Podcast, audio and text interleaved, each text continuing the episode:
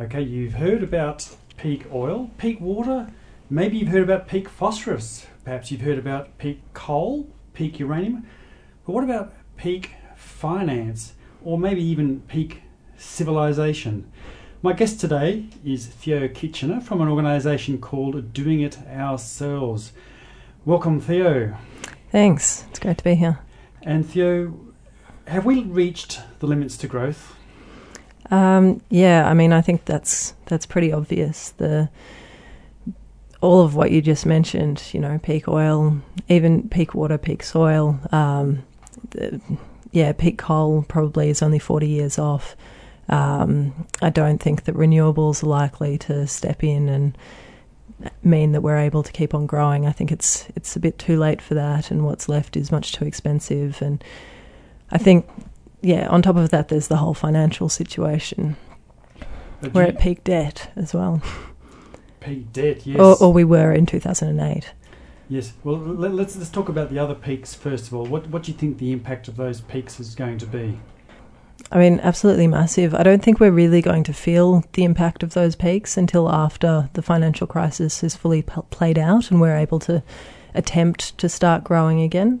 Um, but, you know, I think that we're already seeing a volatility in oil prices. Every time the price of oil goes high, we, we we're in a recession again. Um, I think, yeah, it, it does sort of mean that it, it's pretty impossible for us to keep on growing. Uh, Richard Heinberg, when he was out here recently, talked about the fact that oil prices um, have gotten to a point where, um, in order to be feasible to, to mine oil, they have to be at a certain price, but at that price, the economy can't stand it, and we instantly go into recession. So we're pretty much below um, below peak demand for, for oil And so, at all times. how, how do governments and the industrial and the commercial system respond to these kind of peaks? I think that they they're just they're struggling. Like the consumers can't afford to, to buy goods at the prices that peak oil and peak gas and um, and so on mean that we need to be paying for things, and that that's hurting profits and meaning that we need bigger subsidies from government and so on. And is that driving us to what you and I call peak debt? Um, yeah, but I think we would have gotten to peak debt anyway. I, I think that peak debt is almost a result of using fossil fuels um, for the past couple of hundred years. It's basically about how we've been, I guess, growing and growing and growing. I, like, I think we go through natural cycles, say every 60 or 80 years anyway, um, where the economy expands and then has to contract again. Um, but this time around, it's much bigger than it ever was before, and that's definitely because of the fossil fuel boom. So, are they responding by lending people more money? And do we end up with this feature of the financial markets called fractional reserve banking?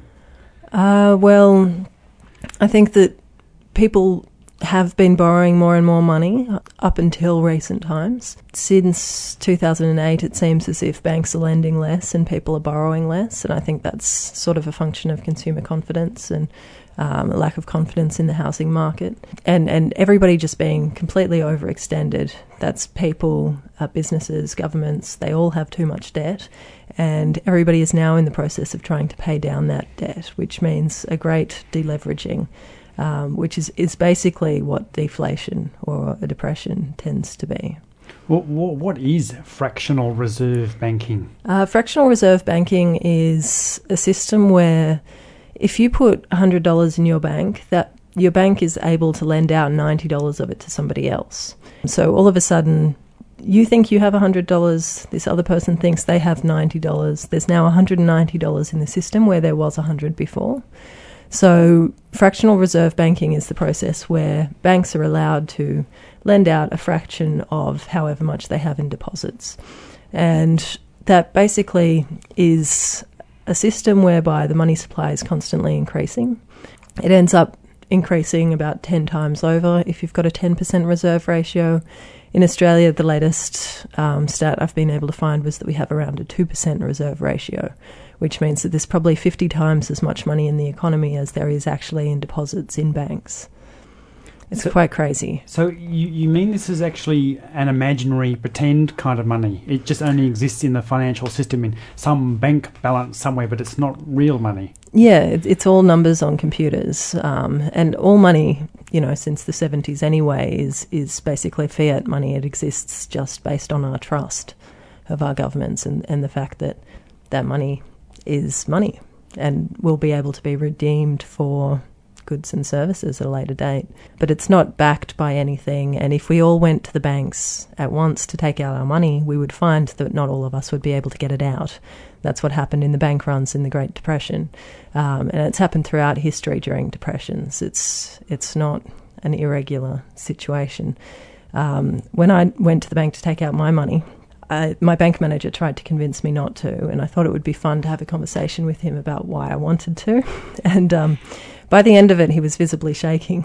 Um, and and he was saying things like, "But but fractional reserve banking works," and I was saying, "Not in depressions." And he was like, "Um,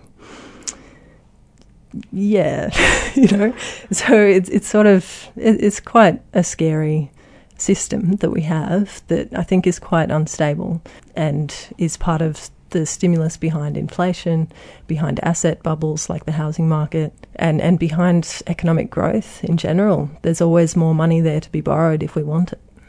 Uh, It sounds like a kind of a Ponzi scheme, It is.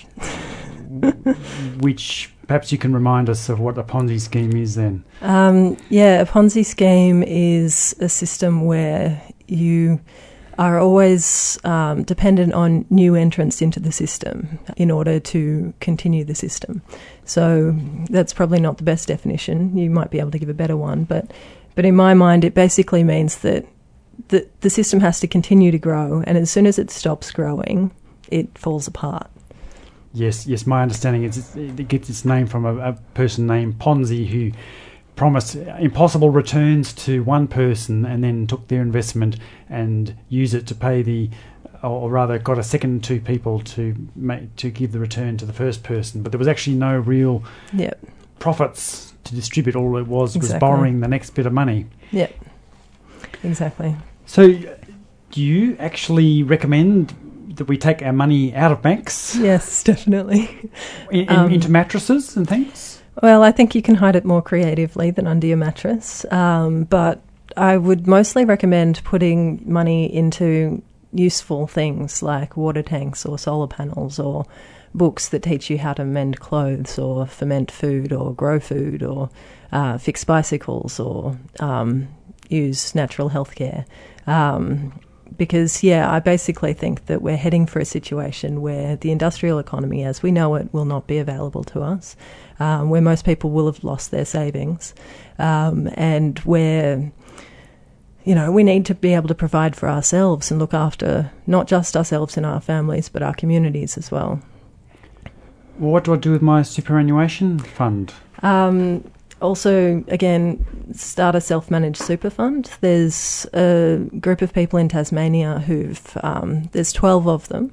They've started three uh, self-managed super funds. Apparently, four people is a sweet spot for um, you know pricing and so on. There's a company called eSuper um, that make it quite easy to start a self-managed super fund. Otherwise, there's a lot of bureaucratic hoo-ha um, and expense and. Um, and yeah, they've bought a primary school in their town, and they're you know inviting permaculture businesses and social enterprises in to operate in that in that primary school's land area, um, and and they're able to invest in those kinds of businesses as well. So I think that putting money into land and productive enterprises on a small local ethical and resilient scale is is the best thing that you can do with your super money. Okay, what's your attitude to globalization? Well, I won't talk about my general attitude to globalization, but I think that it's it's coming to an end. Um, I think that we're we're going towards a situation where we need to be localizing. We'll probably in the future have governments at a local level, um, not so much with the federal level. We'll probably, yeah, need to be able to pro- provide for, for ourselves at community levels. And these, uh, the structure of our financial markets, do you think it'll have an impact on people's mortgages? Yeah, definitely. Um, I think that the the situation there is is I mean interest rates will probably go quite high uh, because interest rates are a premium on risk. Of course, interest rates are extremely low at the moment, and they'll stay that way for as long as the governments can maintain that. But I think we're heading for a general kind of banking collapse, which at, at some point, governments will no longer be able to bail out the banks. And that will happen when the bond markets revolt and, and just refuse to continue to take on government debt. Because the bailouts are, sorry, I'm, I'll get back to the mortgage question, but the bailouts are, are basically a, a publicisation of private debt, um, which is just going to make it worse for people in the long run because we're kind of we're just delaying the inevitable. The banks will collapse, um, whether it's through bank runs or through um, credit events like uh, Greece or Spain or wherever defaulting. Um, and having that cascade through the system, yeah, the the governments won't be able to continue to bail things out forever. It's sort of a a temporary measure that pushes pushes the future away for a little while and means that the governments will be even worse off when it does eventually happen because they'll need to raise taxes and cut spending even more because they're already in so much debt. And eventually, I do think that our federal governments could quite easily go bankrupt. Imagine that banking collapse and then a situation where housing market crashes, um, interest rates go quite high because they're a premium on risk, um, unemployment has also shot up in, in that situation, I think people are quite likely to be losing their houses. So, personally, I think that if you have a mortgage on a house, you're better off to sell it now. That way, you'll probably have some money left over, uh, which you can put into all of those sorts of things that I was talking about before water tanks, fruit trees, perhaps some land in the country that you could buy outright uh, to grow food or live there, start a, a micro business that you could work at um, that's doing something useful for your community, those kinds of things are probably more likely to, to give you security in the long run than, than a mortgage. So, uh, do you, you think things are so bleak that we're likely to be living off our own grown food and our own little plots of land out in the country? Yes. I mean, I think I think not necessarily out in the country. I think there's a lot of possibility for urban agriculture, um, or urban permaculture rather. And I you know, I think that it's not necessarily a bleak situation. I think it's actually kind of positive. I, I, mean, personally, I got depressed about all of this for a few, quite a few years when I first un- started to understand it all. Particularly with the possibility that with the loss of industrial civilization, quite a lot of people could die. It's it's quite a scary, upsetting situation. Not to mention all of the climate change stuff that you could put on top of that as well. But leaving that alone for a moment. Um, I think that the only real solution that we have is to work together, build community, grow food, um, ride bicycles, make our own stuff, learn to repair stuff, all of that kind of stuff. And that, in a sense, it's actually a really exciting potential way of life to live in a much simpler way than what we currently do, with a lot more community and with a lot more contact with nature. Like you could imagine fruit and nut trees everywhere uh, in the city, um, with vines growing up them as well, and, and vegetables and medicinal herbs and cooking herbs growing underneath them, and bicycle paths running through the centre. You know, we could tear up the roads. That sort of future, I think, is becoming more and more like a reasonable option, something that we need to do. Can, can you really see people wanting to give up their latest electro whiz gimmickry? No, not at all, but I think that they'll have to. I, I think that we will need to come to terms with the fact that there are these limits being imposed on us, which we, we don't really have any choice about. And I, I completely agree, most people won't change until they have to. Um, and that, that's completely fair enough. But the, what I'm trying to do with raising awareness about all of this is appeal to perhaps the 1% of people who will change ahead of time. Because the more of us who do, the more likely it is that we'll be able to reach that kind of positive future rather than a bleak dystopian kind of really scary future where lots of people have to die, um, where we have a potentially fascist government move in in order to try to keep things under control. And that, you know, the more of us who get prepared now, the more we're able to show the alternatives. So when people are losing their jobs, and are trying to find ways to save money on their electricity bills or whatever, that we're able to, um, you know, be there running workshops, teaching people how to use appropriate technology. So much of it we can make ourselves, you know, like there's a fridge alternative that's basically two terracotta pots, a small one inside a slightly larger one. You pour a bit of water in between the two every day, and um, and the evaporation of the water sucks cool air into the centre. Um, it's only a few degrees warmer than a fridge. So there's there's just so many alternatives that we can be using, and people have been working on this kind of stuff for the last forty or fifty years. You know, ever since the the limits to growth report came out in the seventies, people have been preparing for this, and we're we're now able to build on this amass massive amount of knowledge and open source designs for all of these different kinds of things that are out there on the internet. If we want to live a really good life without electricity, uh, without interstate transport networks for food and trucking and so on, I, I think it's entirely reasonable and doable.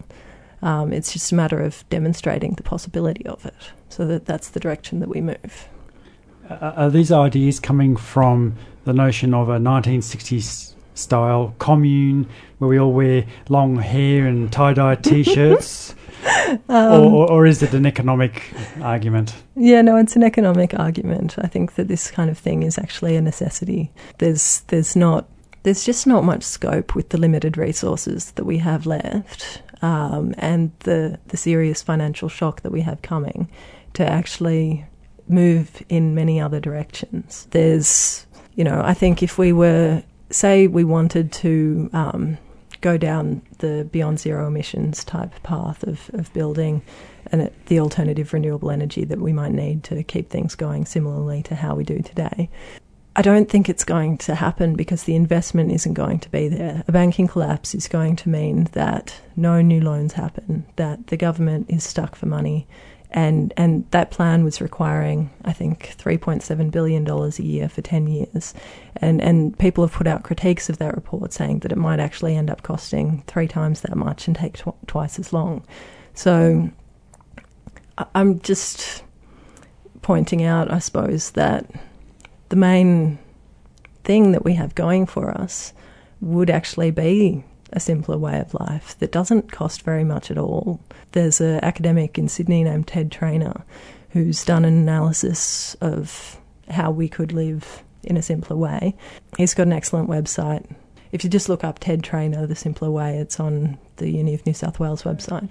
But um, and we'll put a link with this uh, interview. Cool, yes. great.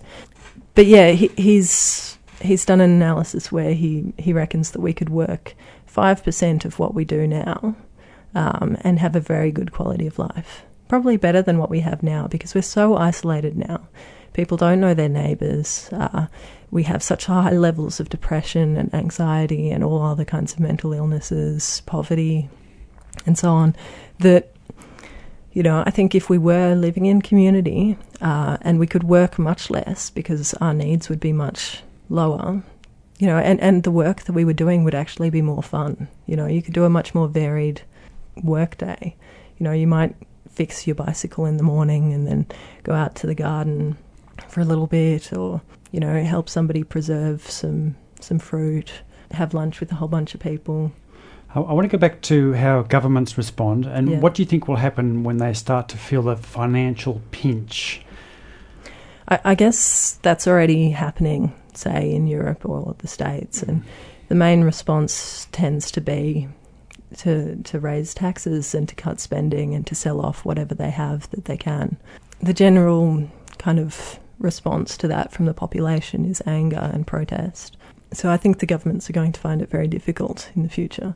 I think that one of the ways that they might um, choose to deal with that is is through kind of uh, heavy-handedness or or fascism, similar to what we saw in the 30s or during the Great Depression which I think is is really the scariest option that there is.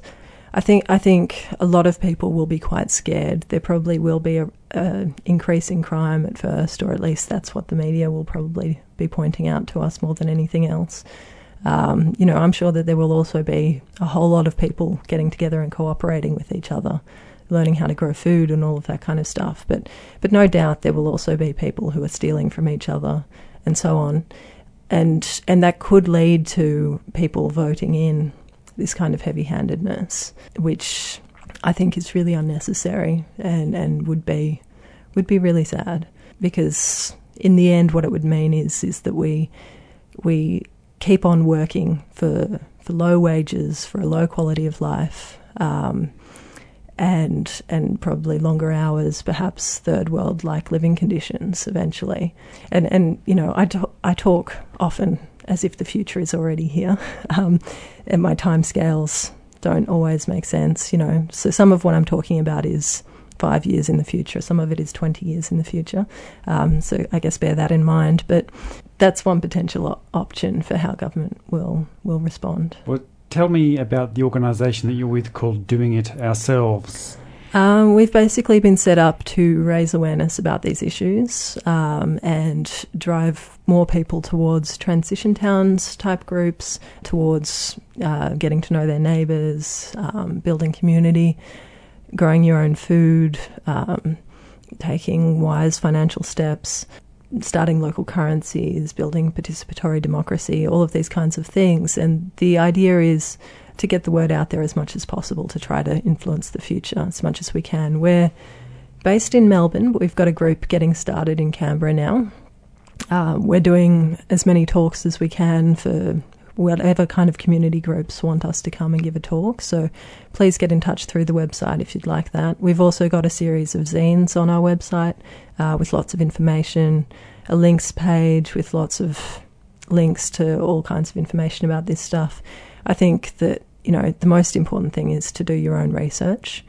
I wouldn't expect anyone to trust what I say on this. Um, definitely do your own research. We've also just put out an animation which has got about 75,000 views now, which is really exciting. Um, so please have a look at that on the website uh, www.doingitourselves.org and share that with your friends and family. That'd be great. And, yeah. we'll, and we'll put up a link. Now, what led you to this point? What was your personal journey to to this point? I guess I was. Um, I, I saw a documentary about peak oil about five years ago. I actually had to see it three times before it finally hit me. Um, the first two times I'd sort of gone, whoa, that's intense, but then pretty much forgotten about it. The third time I was like, whoa, that's intense. What am I going to do? How am I going to be okay and how can I try to use this to change the world, I suppose, and, and hopefully end up with things being okay. Because I guess I, I was already an activist. I was at the time working on a, a website called thesharehood.org, which was all about helping people get to know their neighbours and build community and share stuff in their local neighbourhood, like ladders or childminding or, or having community events. But yeah, I got quite depressed after that and couldn't stop reading about it all and and that lasted three or four years, and then um, I've sort of been becoming more and more optimistic through that period. Yes. How how does it affect your outlook? Do you have kids? Would you have kids? I don't yet, but I would. Yeah. So I'm. My partner and I are planning to have kids. We're hoping to. Um, I, I'm developing a bit of a permaculture homestead um, in Melbourne in a suburb called Preston. I feel like probably within the next six months that'll be a bit more complete. And once that's done, yeah, I'd be looking to have kids. I think that there's so many issues with the population and so on, and I don't necessarily want to go into that. I mean, one thing on that though is I don't think we're heading for 9 billion people. I think we're probably heading for a lower population because of these issues. But but anyway, it, it is crazy situation to bring children into, but we want to do it, so we'll see how we go. And uh, I like the sense of optimism, at least in the face of all this adversity. And you, if I get this correct, have a sense that there actually are things we can do ourselves. And the name of your organisation, Doing It Ourselves, says something. Totally. are we really powerless in the face of, of all this? No, no, I don't think so at all. Um, I think what happens in the future is entirely up to us. I don't think that we can depend on our government or corporations or um, anyone to make anything happen besides us and our communities. I think that this situation with the financial crisis and peak oil and so on is quite different to climate change. Um, with with climate change, it's much more a situation where you know if you stop driving, it probably won't make that much of a difference. So a lot of people continue to drive. In in this situation, if you if you do uh, choose to get prepared, grow your own food, um, become comfortable riding a bicycle, um, work closer to home or start a micro business from your garage or whatever, you probably will be okay through this crisis and you'll actually help your community do better. Um, on the other hand, if you choose not to get prepared, yeah, if you choose not to get prepared, then you probably will be in quite a chaotic situation. But yeah, if, if you do get prepared, even if none of this happens, the worst that will happen is that you may have lost the ability to make a little bit of money, but you'll probably be happier and healthier e- eating food that you've grown yourself. And Well, you, you seem to be talking about opting out of the standard economy to a fair degree. yes, Do you think that itself would have a big impact? I mean, that it would affect the health of our economy in its own way? yeah, potentially. You, you can't deny that. Particularly things like taking your money out of the bank can, you know, is is what a bank run by definition is. But I think that it's necessary for as many people as possible to do so, so that at least some of us are well prepared when this happens, because it's going to happen anyway. Well, Theo Kitchener, thank you very much for your time today. Thank you.